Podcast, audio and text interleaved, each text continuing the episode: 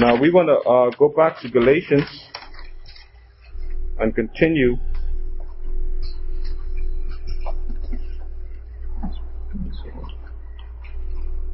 We were we started last Lord's Day uh, in chapter five, and uh, chapter five of Galatians begins a new theme that Paul is writing on uh, to the Galatian believers and to us. And he's now focused, now shifted to a practical theme. All along he was talking theory, now he's shifting to practice, to the practical aspect of his, of his teachings from verses 2 through verse 18 of chapter 6. He's now focusing on a practical theme where he defends Christian freedom in the spirit. Now, the first verses of chapter 5, from verses 2 to verse 15 of chapter 5, he's dealing with the dangers of legalism. The dangers of legalism, because that's the problem that the, the Galatians were facing now from uh, the false teachers or the Judaizers, as they're called. And so from verse 2, Paul begins to talk about how dangerous it is to be caught up in legalism. And many times we're not aware of how dangerous it is until certain things are mentioned to us. And so let's pick up at verse 3. Someone read verse 3, please.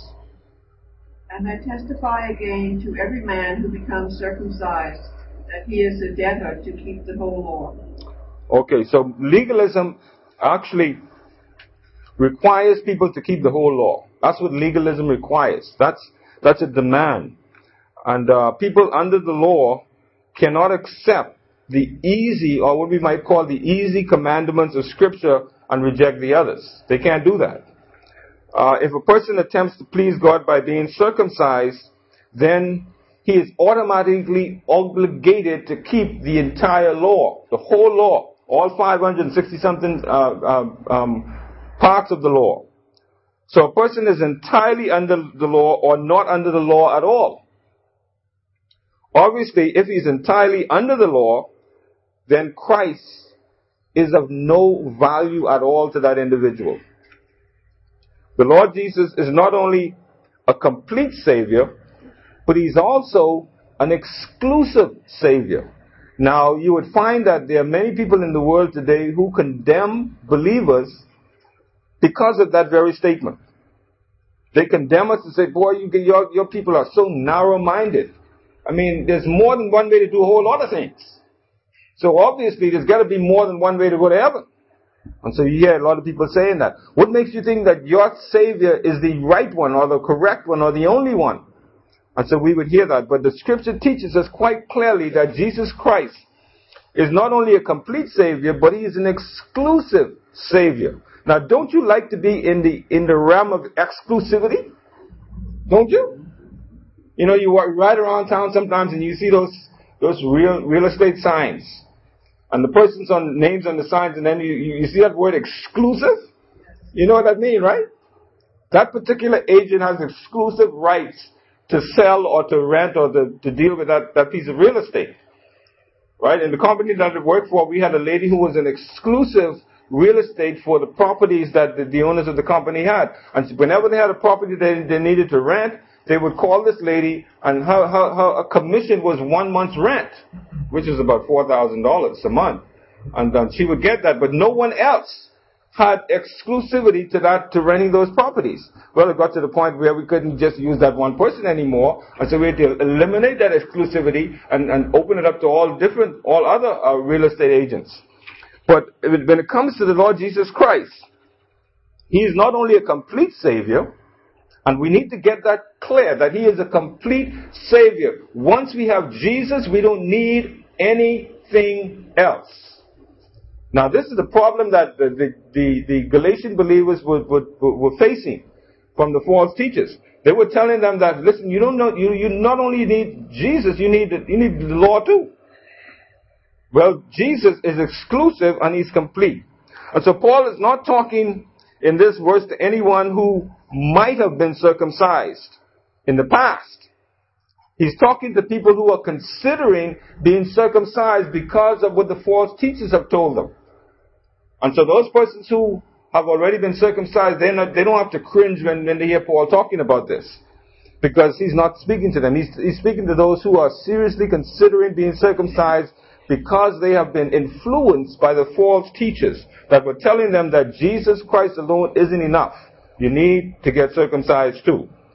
And so he's talking to those who are considering that, rit- that ritual as a necessity for complete justification. And he's declaring to them that the obligations of keeping the law uh, would fall upon them if they were to take that route. Look at verse 4. What does it say?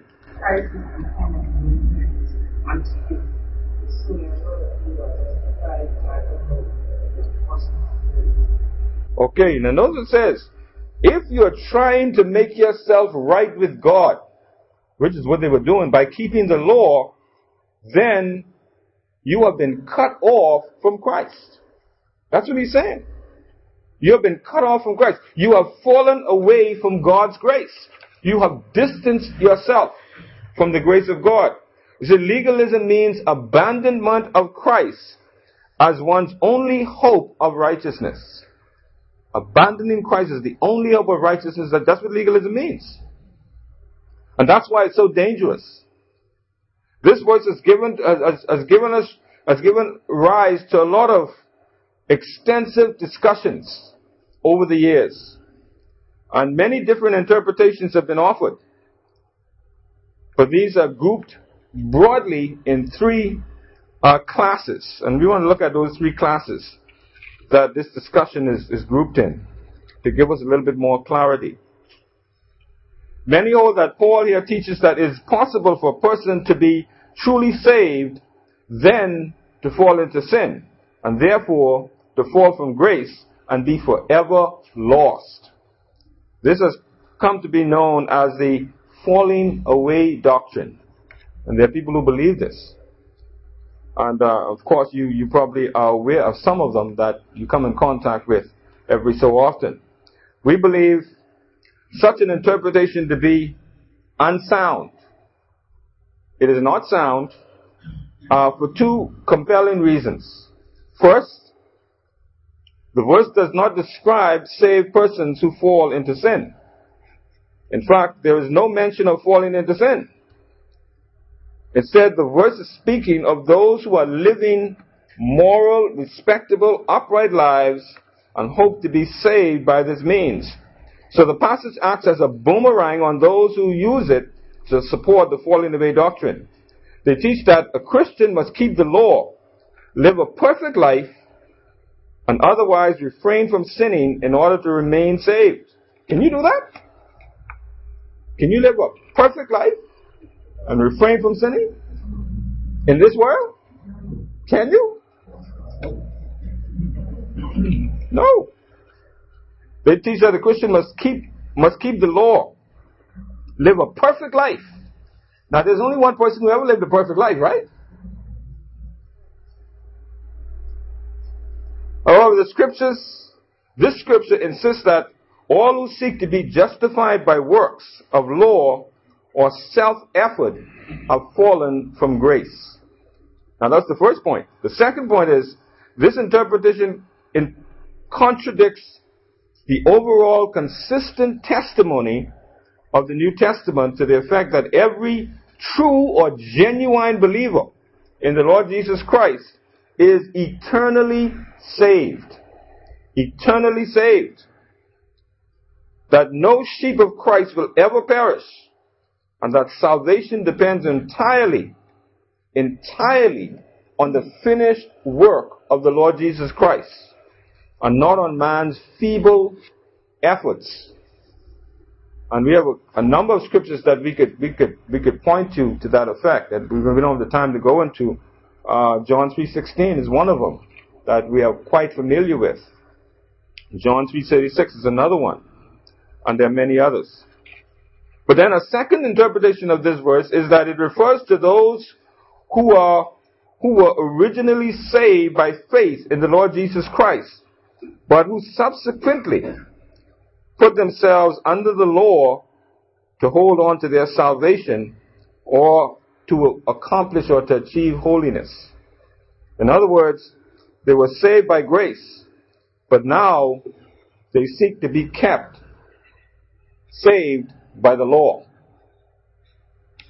In this case, to fall from grace is, as someone put it, to turn from God's way of perfecting his saints by the work of the Spirit in them and to seek that end through the observations or the observance of external rites and ceremonies and rituals which men of the flesh can observe as well as the saints of God. This view is also unscriptural. The scripture doesn't support it in any way, shape, or form. First, because the verse does not describe Christians who seek holiness or sanctification, but rather unsaved persons who seek justification by keeping the law on their own. Note the wording of the verse. You who attempt to be justified by the law. That's what the verse says. You who attempt or try to be justified by the law. And second, this explanation of this verse implies the, the, the possibility of saved people being subsequently severed or cut off from Christ. And this is inconsistent with right views with regards to the grace of God. But then there's a third interpretation. And the third interpretation is that Paul is speaking of people who might profess to be Christians but are not truly saved. They are professors of salvation but not possessors of salvation. They are seeking to be justified by keeping the law. They are legalists by the, by the, by the very term of the law. The apostle Paul is telling them that they cannot have two saviors. They must choose either Christ or the law. And there are many people who are in that quandary today. They can't make a choice. They are between the proverbial rock and a hard place, as we might call it. If they choose the law, then they are cut off from Christ as their only possible hope of righteousness. They have fallen from grace. And um, it has been expressed very clearly by Vine and Hogg. Christ must be very must be everything or nothing to a man. No limited trust or divided allegiance is accepted to him. The man who is justified by the grace of the Lord Jesus Christ is a Christian. The man who seeks to be justified by the works of the law is not a Christian. End quote. And so what do we see in terms of how these were, these verses impact us? Verses 3 and 4. What do we take away from these verses in terms of, of principle or application to our own lives? Well, first of all, circumcision was a symbol of having the right background and doing everything required by religion. That's what circumcision meant in the time that it was used. No amount of work or discipline or moral behavior can save us. None. Doesn't matter how pious you are, like the monks in the convents. You can be as pious as them. But no amount of work, hard work, sacrificial work, discipline, or moral behavior can save nobody. It never has and it never will. If a person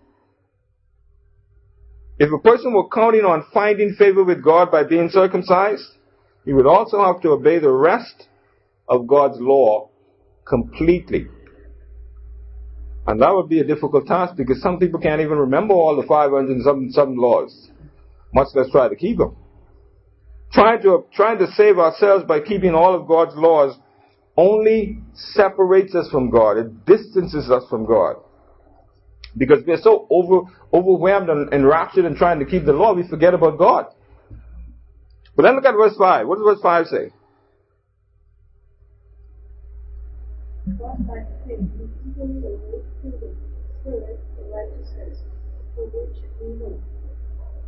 Okay.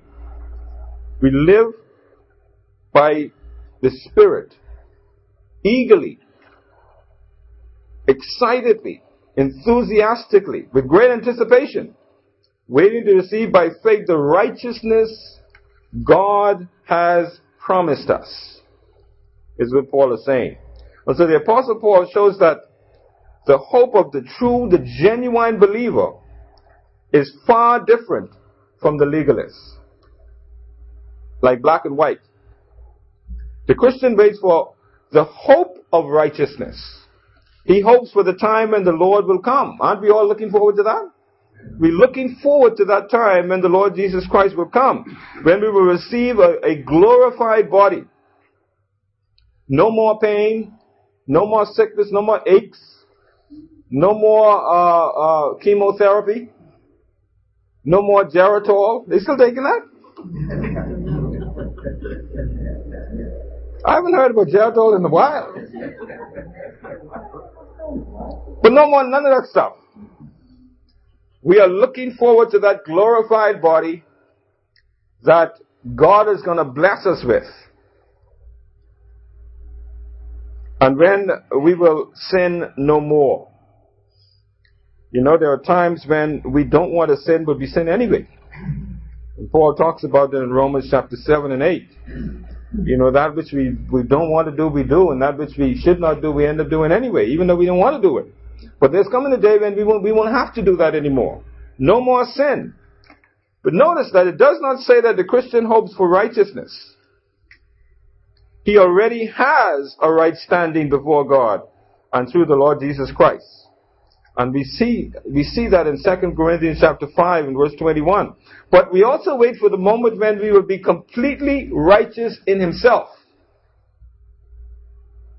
Completely righteous in, in ourselves.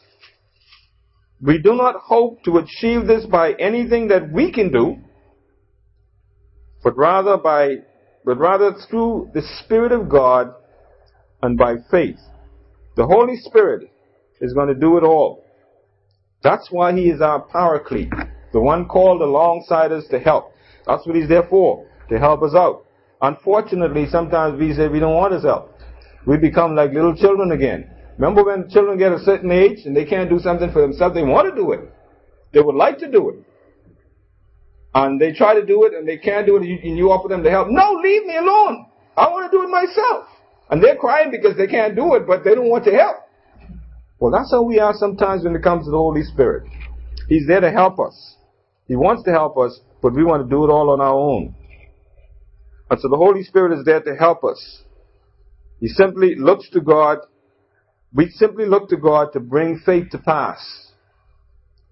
The legalist, on the other hand, hopes to earn his righteousness by his own works, by keeping the law or observances of righteous or religious acts.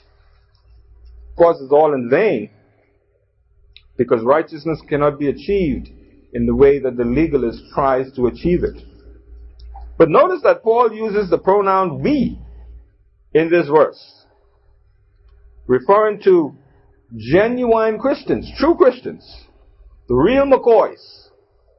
Whereas in verse 4, he uses the pronoun you when speaking to those who seek to, ju- who seek to seek justification by works of the law. And so he's, he's speaking to two different groups of people here. He's, he's talking to the genuine Christian, the one who's genuinely saved, and he's talking to the ones who are not saved who are trying to achieve or to earn their salvation by good works.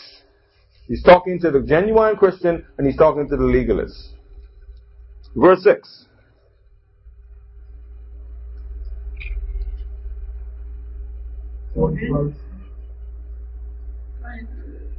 Jesus Christ is circumcision availeth anything, no faith Okay, notice he says, legalism avails nothing. And so the legalist ain't accomplishing anything by being legalist. By taking the stand that they, stand, they, they, they, they take, they're not accomplishing anything. It's in vain. It's useless. What does the, the, the preacher say? Um, uh, Ecclesiastes? Vanity of vanities. All is emptiness. And that's what you could say here about the legalists. As far as a person who is in Christ, that is, a, a Christian, one who's genuinely saved, is concerned, circumcision does not make him any better. And uncircumcision does not make him any worse. What God looks for in the believer is what? What does God look for in the believer? Faith. That's what he looks for. Faith working through love. Faith is complete and dependent on God. Faith is not idle. Doesn't sit around. It manifests itself in unselfish service to God and man, to those around us. It's manifested by those who go to care kitchen, kitchen and minister to those folks who are, who are hungry and who are in need. And, and, and, and those who, who, who go out to Operation Inasmuch to help serve those. That's how faith is manifested. That's how it manifests itself. The motive of all such service is what? What is the motive of all such service? Love. Love. Love for our fellow man. Bible tells us that we have to love our neighbors as ourselves. And so faith works through love. And it is prompted by love, not by the law. If you wait on, if you wait on the law to demonstrate love, you would die. And so this truth is found many times in the scriptures. Over and over again we see it. That God is not interested in rituals, but in the reality of a godly life. A life that is lived by faith through love. That is what He is interested in. That's what God is looking for in each of our lives, day in and day out. It's not seasonal. It's an everyday flashing out manifestation of what God desires of the genuine believer, not the legalist. Verse 7. You were running a good race. Who cut you when you kept you from obeying the truth? You Paul says, man, you were doing so well. I mean, you, you were coming along so good. You know, I gave you the truth. I gave you the, the, the, the scriptures, sound Bible teaching, and all of a sudden, you're going astray. What happened? What went wrong? You see, legalism is disobedience to the truth. That's what it is. A lot of people, who, a lot of legalists don't realize that. They think they're, they're, they're, they're on top of the totem pole in terms of being obedient to God. But legalism is disobedience to the truth. And the Galatians had made a good start in their Christian life. They had, they had gotten out of the gate well ahead of those others. But someone had hindered them. Someone tripped them up. It was the Judaizers, the false teachers, the legalists, false apostles, people we need to watch out for. By accepting their erroneous teachings, the saints were now actually disobeying the truth of God's word. They're being disobedient. And so we need to be mindful of that when we run into those legalists. We need to remind them that, listen, you think you're obeying the word of God, you're, you are doing the opposite. You are disobeying the word of God simply by your legalistic stand. Yeah, they are. They are.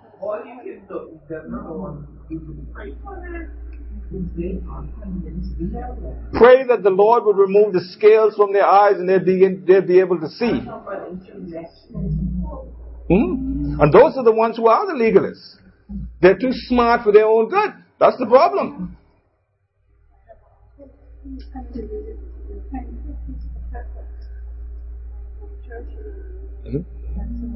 See? In many cases, those persons who are who have intellectual knowledge, head knowledge, but nothing in the heart at all.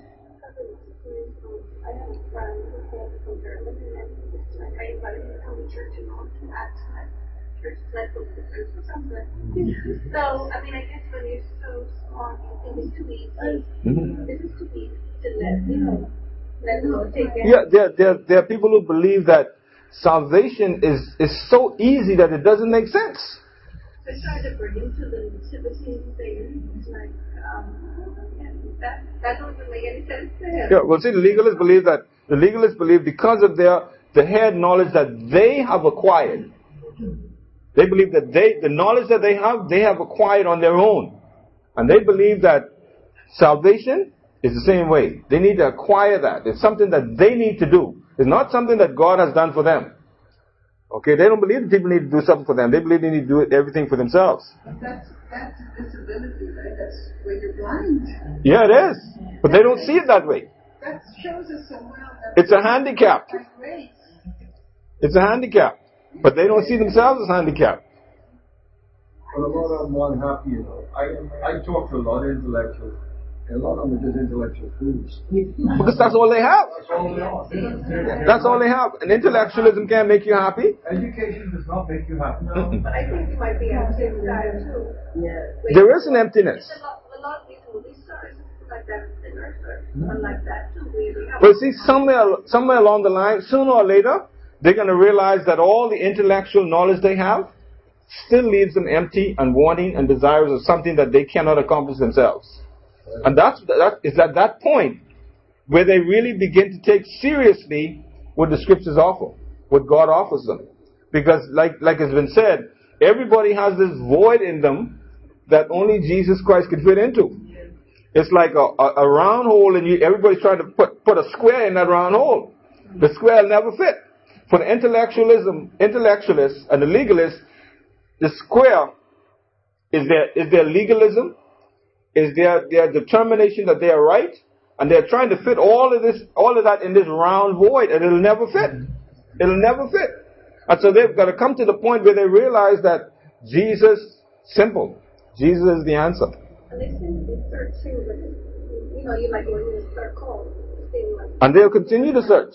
it's like a circle that you seem to go around. hmm They'll continue to do that. Not because they, they feel as if they're right. You know, that everybody else is wrong and they're right. It's like the lady who was, uh, whose son was in the, in the procession, he was marching the wrong way, and she said, oh boy, all those people going the wrong way. My son is the only one going the right way. That's the legalist. That's the legalist. It doesn't matter how many people are going the right way. They feel as if they are right and they're going in the right direction. hmm I saw some of the t-shirt on it says, I'm right, you're wrong. Any questions? That's the legalist. Verse 8.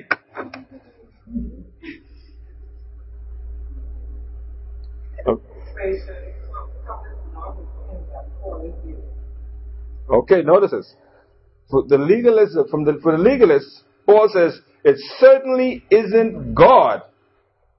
He is the one who called you to freedom. And so this, this legalistic stand that you have, this ain't coming from God. You see, that's what we need to tell the legalists. What you, this position that you're taking, it doesn't come from God. That's exactly what Paul did here. Paul said to the legalists, listen, the position that you have, it ain't coming from God. Because He's the one who called you to freedom. And that's what we need to tell the legalists when, when we run into legalism. Legalism is not a divine teaching. Persuasion here means belief or doctrine. Him who called you refers to God.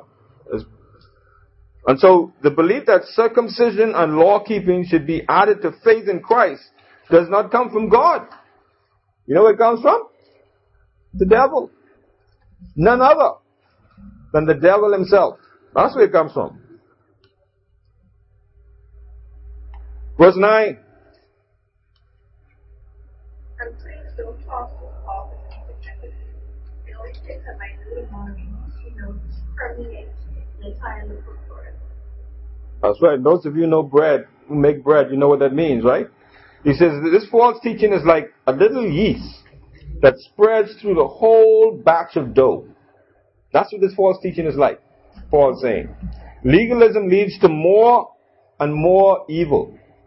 And so the interlegalist will become worse and worse.